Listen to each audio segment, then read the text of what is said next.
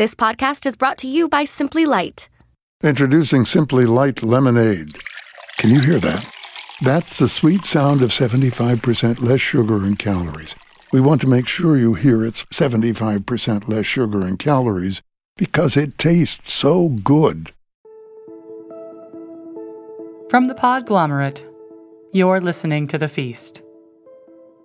I'm Dr. Laura Carlson, and I explore the history of food, from empires of sugar to lunch counter revolutions. Whether it's mom's home cooking or opulent Royal Hundred course dinners, food has fueled politics, technology, religion, and more. History is full of food, and on each episode of The Feast, we're bringing you the meals that made it. The Feast is brought to you this week by Sudio Sweden, makers of premium headphones with studio quality sound. With classic Scandinavian design and state of the art Bluetooth technology, Sudio has dedicated itself to not only a great piece of technology, but something pretty stylish. Something you'll actually be proud to wear while you're riding the subway, jogging down the street, or wherever. And right now, Sudio is offering a special 15% discount for Feast listeners. Just go to their website, www.sudiosweden.com, and enter the promo code FEAST17 at checkout. Remember, the offer code is FEAST17 for a 15% discount at sudiosweden.com.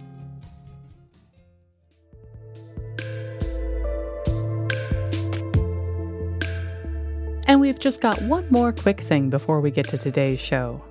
I wanted to share with you the results of our listener reward survey that we held back in September. We loved hearing from you, and we're taking your recommendations on board to make the feast better for all our lovely listeners. And as it turns out, what you want most are historical recipes, which is awesome. So here's what we're going to do we are going to send the first 10 people who sign up to our monthly newsletter five historical recipes for free. That's right. All you have to do is enter your email address, and you'll be subscribed not only to our great newsletter, but we're also going to go trawling through the annals and send our five top picks for great historical eats straight to your inbox. Not sure how to sign up? It's pretty easy. All you have to do is go to our website at www.thefeastpodcast.org and click the link on the bottom left of the page that says, obviously, sign up for our newsletter. Couldn't be simpler. And if you still can't find it, you can always just send us an email at thefeast at thefeastpodcast.org telling us you want to sign up. Remember, this five free recipe bundle is only good for the first 10 people who sign up, so don't delay. Okay, so that's the first thing. I hope you're all heading to the website now to get those free recipes. But we've got even more for our very loyal listeners. We depend on our supporters from Patreon and on our donate page to keep the feast up and running. We love doing this show, but website costs and recording technology do have a tendency of adding up. We need your help to keep the feast going, but we want to make sure you're getting the content you want. Which brings us to our second listener reward offer. On the survey, you told us you'd be willing to donate to the feast if you could request an episode on a topic you were interested in. And we heard you loud and clear. So get ready. The first five people who sign up to be monthly contributors at the $5 or more level on Patreon will get the opportunity to request an episode on their favorite historical meal. Want to know more about Marie Antoinette's obsession with cake? How about Julius Caesar's last meal? Maybe even what they were serving the night the Titanic sank? All have been great episode suggestions. And now, you too have the opportunity to get an entire feast episode on a meal you want to learn more about. Just head to patreon.com slash feastpodcast and pledge at the $5 or more level per month. We'll send you an email asking what you want to hear on a feast episode. Remember, only the first five people who sign up as supporters on Patreon will get to request an episode. So head on over to Patreon and sign up today. Okay, that's all the housekeeping for now. Remember, five free historical recipes when you sign up for our newsletter, and an entire feast episode on your favorite historical meal when you pledge to be a monthly donor. Easy as pie. Mmm, pie. Okay, on to today's episode. If you ever find yourself in Cincinnati, Ohio, do me a favor. Starting in the downtown, take a walk southeast, past the Jack Cincinnati Casino and the Greyhound bus station, along the large street known as Eggleston Avenue. Today, it's a massive four lane divided road. Even though it goes right down to the banks of the Ohio River, it's not exactly peaceful, surrounded on all sides by the massive Interstate 71 that brings commuters in and out of the heart of the city. But if you do ever happen to find yourself there, and you look just a little northeast, you might be able to see a massive hill on the other side of the highway. You can probably just make out a series of what look like Victorian era homes. Now, the hill that you're looking at is a neighborhood that the locals call Mount Adams. It's a pretty neighborhood, too, with a great view of the river and located just south of a great big green space known as Eden Park. Now, if you can ignore the sounds of that highway, imagine yourself back about 150 years, right around the early 1880s. Now, at that point, Eggleston Avenue would have still been here, as would have Eden Park and that Mount Adams neighborhood I told you about. But instead of being locked away beyond those tons of cement in the US highway system, imagine instead a giant funicular being here. A veritable steampunk fantasy that could whisk you away from here on Eggleston Avenue up that great big hill in a cable car, right to the top of Mount Adams. And then, should you want to, it would take you even further upwards to the very heights at Eden Park. Now, if you were to go to Eggleston Avenue on a very specific day, say a hot summer's day like July 11th in the year 1883, you may have been able to see a large group of people, decked out in their finest, making their way from Plum Street, right in the heart of downtown Cincinnati, right over to Eggleston, and then up the Mount Adams funicular. Up to the very top of Mount Adams, to a beautiful hotel and restaurant known, appropriately enough, as the Highland House.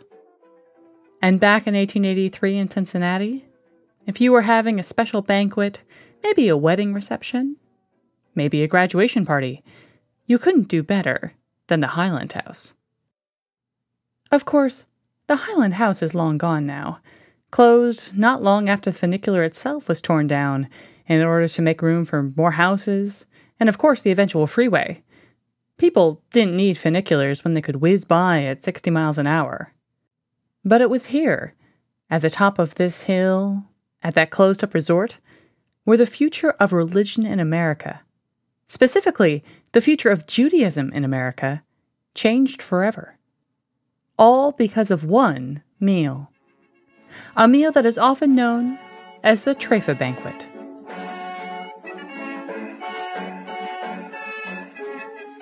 Now, to understand how a single meal can shift the winds of religion, we're going to have to go back a bit to figure out exactly why that meal on July 11th in 1883 was so important, why it was in Cincinnati, and how something that had started as a celebratory dinner, a meal to unite the Jewish communities of America, had turned into something that would eventually permanently divide them.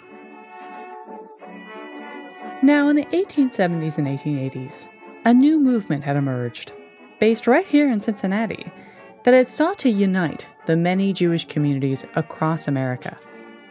Founded by one Rabbi Isaac Mayer Wise, he had called it the Union of American Hebrew Congregations. The key word there being union. Rabbi Wise had wanted to smooth over the differences between the congregations symbolizing a new, united Judaism in a new country, America. But to do this, he needed rabbis. Rabbis not trained in the old ways of Europe, but ones that could represent this new age, this new world. And so, in the 1870s, the Hebrew Union College was founded, with the goal of producing American rabbis for American congregations. And by July of 1883, Rabbi Wise's dream had seemingly come true. Four rabbis, the first ever of the Hebrew Union College, were ordained in Rabbi Wise's downtown Plum Street temple. The first truly American rabbis ever. Well, such a moment deserved a momentous celebration. And Rabbi Wise was not one to pass up such an opportunity. This is very significant because it means that finally America is producing its own rabbis. It will not have to rely on imported rabbis. And at the same time, they were celebrating the 10th anniversary of the Union of American Hebrew Congregations, as it was called, the body that brought synagogues together. My name is Jonathan Sarna, and uh, I'm university professor, as well as Joseph H. and Bella Braun Professor of American Jewish History uh, and chair of the Hornstein Jewish Professional Leadership Program, all at Brandeis University, and I'm chief historian of the National Museum of American Jewish History.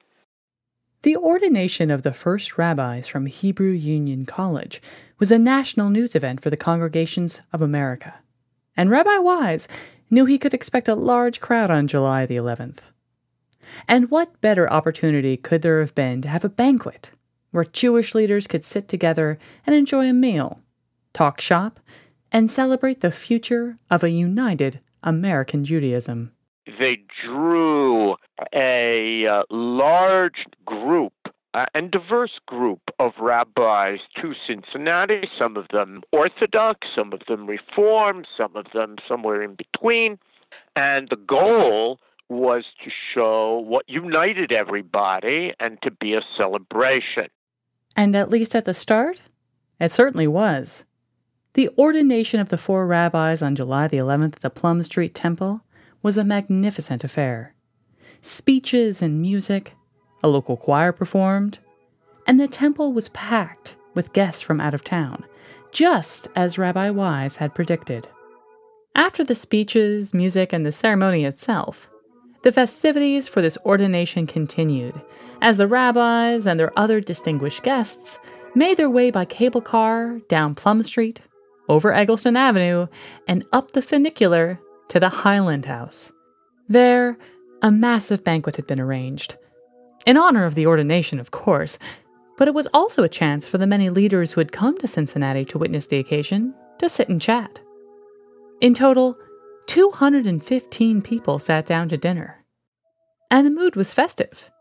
Everyone all agreed it had been a lovely afternoon, and now that they were at the Highland House, surely the good mood was bound to continue with a fine meal.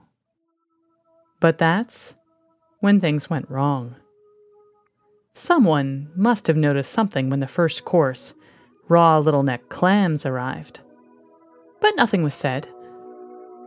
Then there was the soft shelled crab, the shrimp salad with mayonnaise, sweetbreads, frog's legs and cream sauce. Out of the 215 guests, it's not quite certain who remarked upon the unusual menu. After all, a Jewish caterer, the Cincinnati businessman Gus Lindeman, had been commissioned to plan and execute the whole thing. And by many accounts, some people had a fine time at the nine course meal, enjoying the fine wine and decadent food, celebrating what many believed was a high point in Jewish congregational unity in the United States.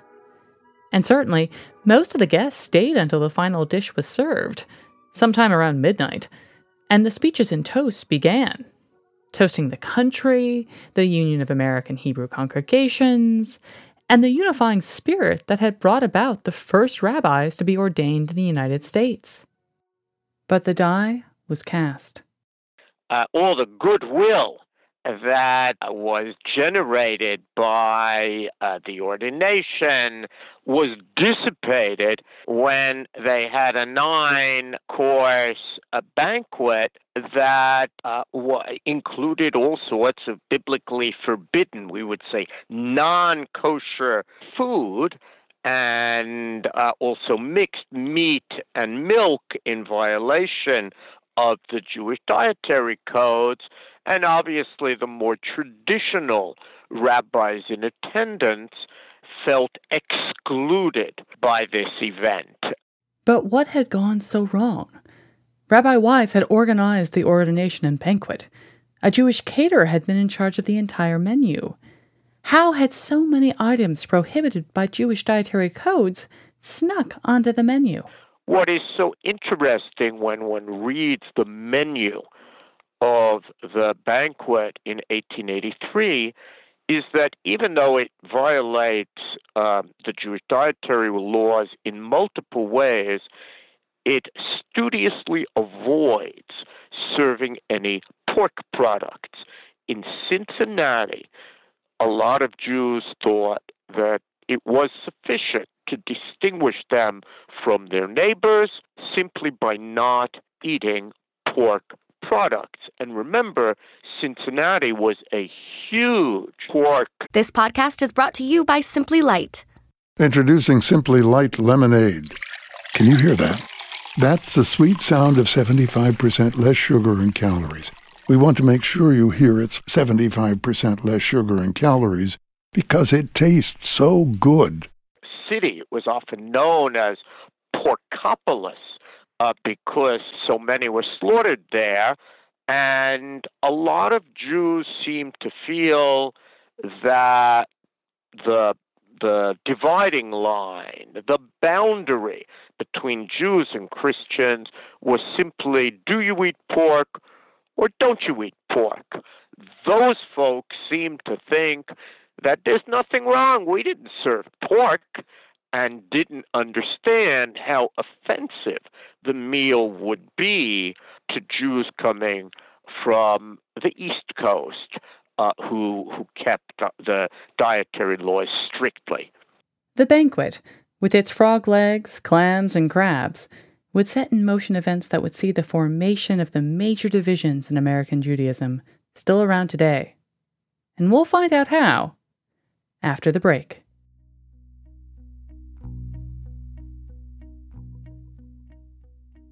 The feast is brought to you by Sudio Sweden, makers of stylish, high quality headphones. These folks love music so much, they named their entire company after a Phil Collins song.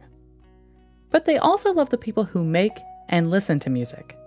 So for the month of October, Sudio Sweden is donating 10% of their profits from their pink headphones to the Pink Ribbon Foundation, an organization dedicated to raising awareness of breast cancer all over the world. There is no better time to grab a pair of these awesome headphones. So head on over to sudiosweden.com and enter the offer code FEAST17 to grab your pair of pink headphones to show off your commitment to great audio, but more importantly, your commitment to end breast cancer.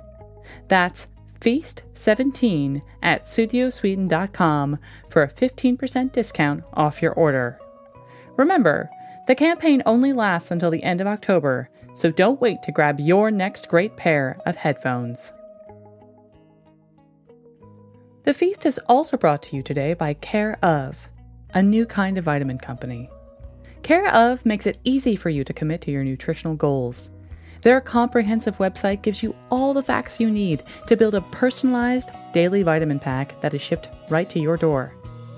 The folks at Care of are passionate about quality ingredients and information. Through their website, you can research the latest findings on all the vitamins and supplements they offer.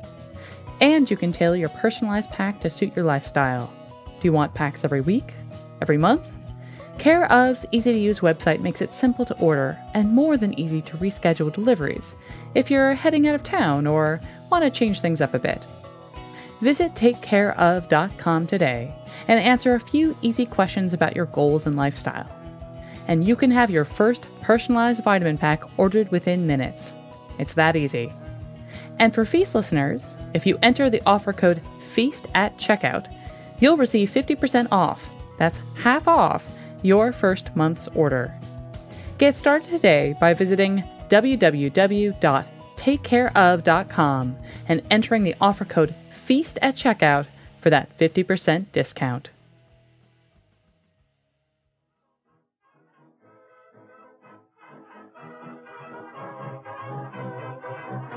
So back to the Trefa banquet, a meal that had been designed to show the united world of American Judaism. Rabbi Wise's plan to invite the leaders of congregations throughout America had been great in theory, but turned out to have been a disaster in execution. The rabbis affronted by the non kosher dinner returned to their congregations with horror stories about how Jews lived and ate in Cincinnati, Ohio. The worst thing, I think, was that instead of apologizing for a mistake and laying the blame at the lay leaders uh, and the caterer who seemed to have made the mistake, uh, Rabbi Isaac Mayer Wise of Cincinnati decided to take the offense.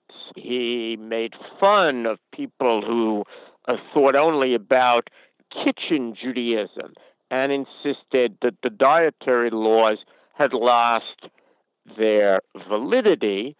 And in doing all of that, he really undermined the unity. And it wasn't all hearsay. Thanks to the growing society pages in local newspapers, which had taken to printing full menus of lavish local banquets, any subscriber to the Cincinnati Enquirer could read what had been served at the now infamous Highland House dinner, what was increasingly being called now the Highland House Affair. Jews from all over the country, including Rabbi Wise, wrote to newspapers to attack or defend what Rabbi Wise had called kitchen Judaism. I think it would take some research to know if anybody used the term kitchen Judaism before 1883, certainly this event and the subsequent debate made the term uh, known, and the opponents of the dietary laws uh, really now attacked them and made fun of kitchen Judaism, and of course, those on the other side defended them. Ultimately, the Highland House affair prompted or maybe even revealed, the opposite of the nationally unified Judaism Rabbi Wise was hoping for. While Jews living in Cincinnati largely had chosen simply to avoid pork as part of kosher law, entire food industries, particularly in eastern communities like New York, had grown up around a much stricter definition of kosher. And thanks to these new society pages and newspapers, we can now compare banquet menus from these areas at the time to what extent different Jewish communities across the U.S. elected to keep kosher or not. You can really see geographic differences uh, between what is acceptable Jewish behavior in in in and, and what was acceptable in Cincinnati was not acceptable in New York, and of course across American religion. Uh, there are vast geographic differences. Uh, what it meant to be a Catholic in Boston was not the same as what it meant to be a Catholic in New Orleans and in Judaism too. In the 19th century and still today, uh, there are important regional and geographic differences between the practice of Judaism uh, in different communities. And the Trefa banquet what many had taken to calling the meal that had served treif, or non kosher food, had illustrated these regional differences. But now it became a matter of national debate. What role should these ancient dietary laws have in 19th century American Jewish life? Were you to be a traditionalist, holding on to these ancient kosher laws, or were you to be a reformer, adhering to only a select few, maybe even none at all?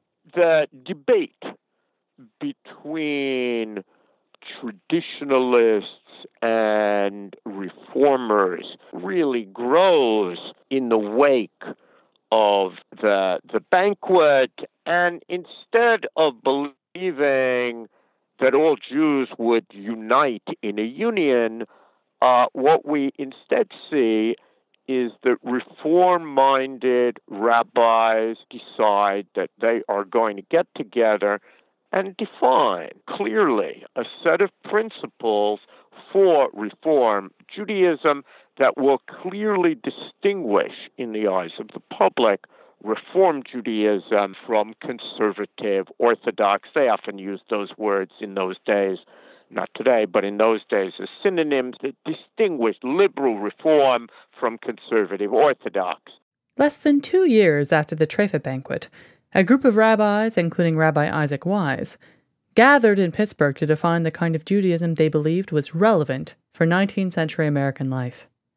The document they produced which was eventually known as the Pittsburgh Platform, would lay the foundations for Reform Judaism in America for the next two centuries. One of the things that they make clear is they accept as binding only the moral laws and maintain only such ceremonies as elevate and sanctify our lives, but reject all such as are not adapted to the views and habits of modern civilization, and they specifically say that laws regulating diet and related matters are foreign to our mental and spiritual state uh, in the present.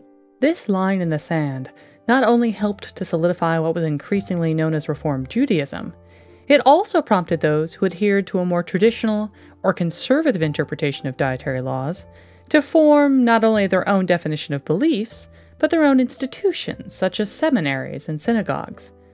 And as far as the Hebrew Union College, the birthplace of this entire affair, it now became the home for rabbis trained in Reform Judaism exclusively. And thanks to Cincinnati's location on the Ohio River, rabbis trained here soon were traveling west to preach the Reform version of Judaism to new communities in the western United States in terms of Reform Judaism, it's very important because those students would fan out and serve congregations throughout the South and West.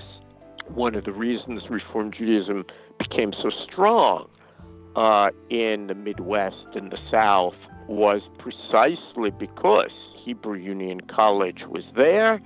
They provided the rabbis, and the rabbis brought those synagogues uh, within the orbit of the fast growing reform movement. Of course, Reform Judaism would come to mean much more than just whether or not someone kept kosher. As time went on, particularly into the 20th century, more and more issues arose that illustrated the diversity of beliefs and opinions within the Jewish community. The Pittsburgh platform was modified several times over the coming years to keep up with changing attitudes about the role of moral and ritual law within Reform Judaism. And one can really trace how the beliefs of the Reform movement have changed, some with regard to matters of ideology like Zionism, and others with regard to ritual practices like foodways and the consumption of non kosher food. And today, uh, the reform movement views those matters very, very differently than uh, the, the rabbis who gathered in Pittsburgh did uh, in the mid 1880s. Beginning with the Pittsburgh platform, the Hebrew Union College has continued to train rabbis within the Reform tradition and it's still there in Cincinnati today. The Union of American Hebrew Congregations has continued as well, but it was eventually renamed as the Union for Reform Judaism to reflect its new associations. Today, there are an estimated 2 million Jews in America that identify as Reform, about 35% of the total U.S. Jewish population, the largest denomination by far in the country. And with that denomination comes an incredibly broad spectrum of belief and practice.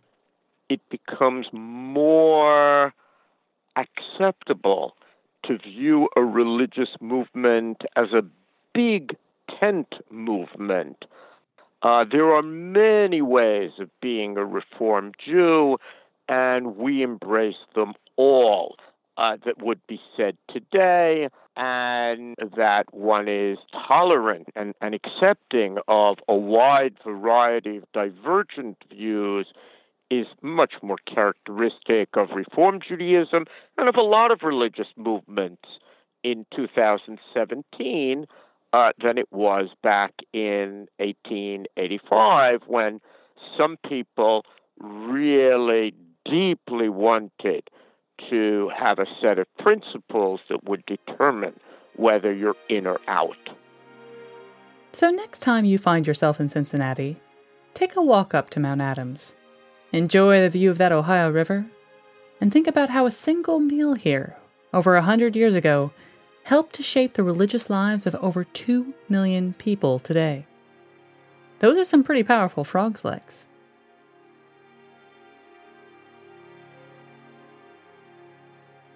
The Feast is written and produced by me, Laura Carlson. Technical direction by Mike Port, with editorial help from Lynn Provencher.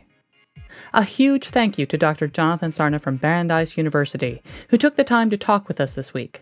He literally wrote the book on American Judaism. Seriously, it's called American Judaism A History. It's won basically every award it can, so I can't recommend it enough. We'll have a link to it and other information from Dr. Sarna on our website. We also have to thank Rabbi Lance Sussman, who has done incredible work on the history and significance of the Trefa banquet. His article on it is amazing. Seriously, go read it. We'll put a link to it on our show notes, along with the actual banquet menu from 1883, so you can read all about the frog's legs, clams, and soft shelled crabs for yourself. Music this week by Jazar and Andy Cohen.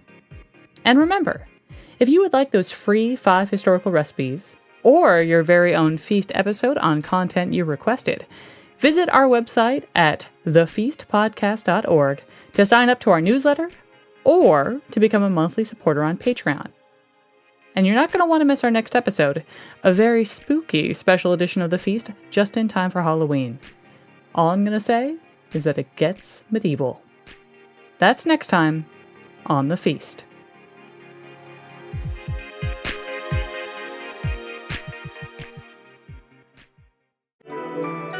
The Podglomerate, a sonic universe.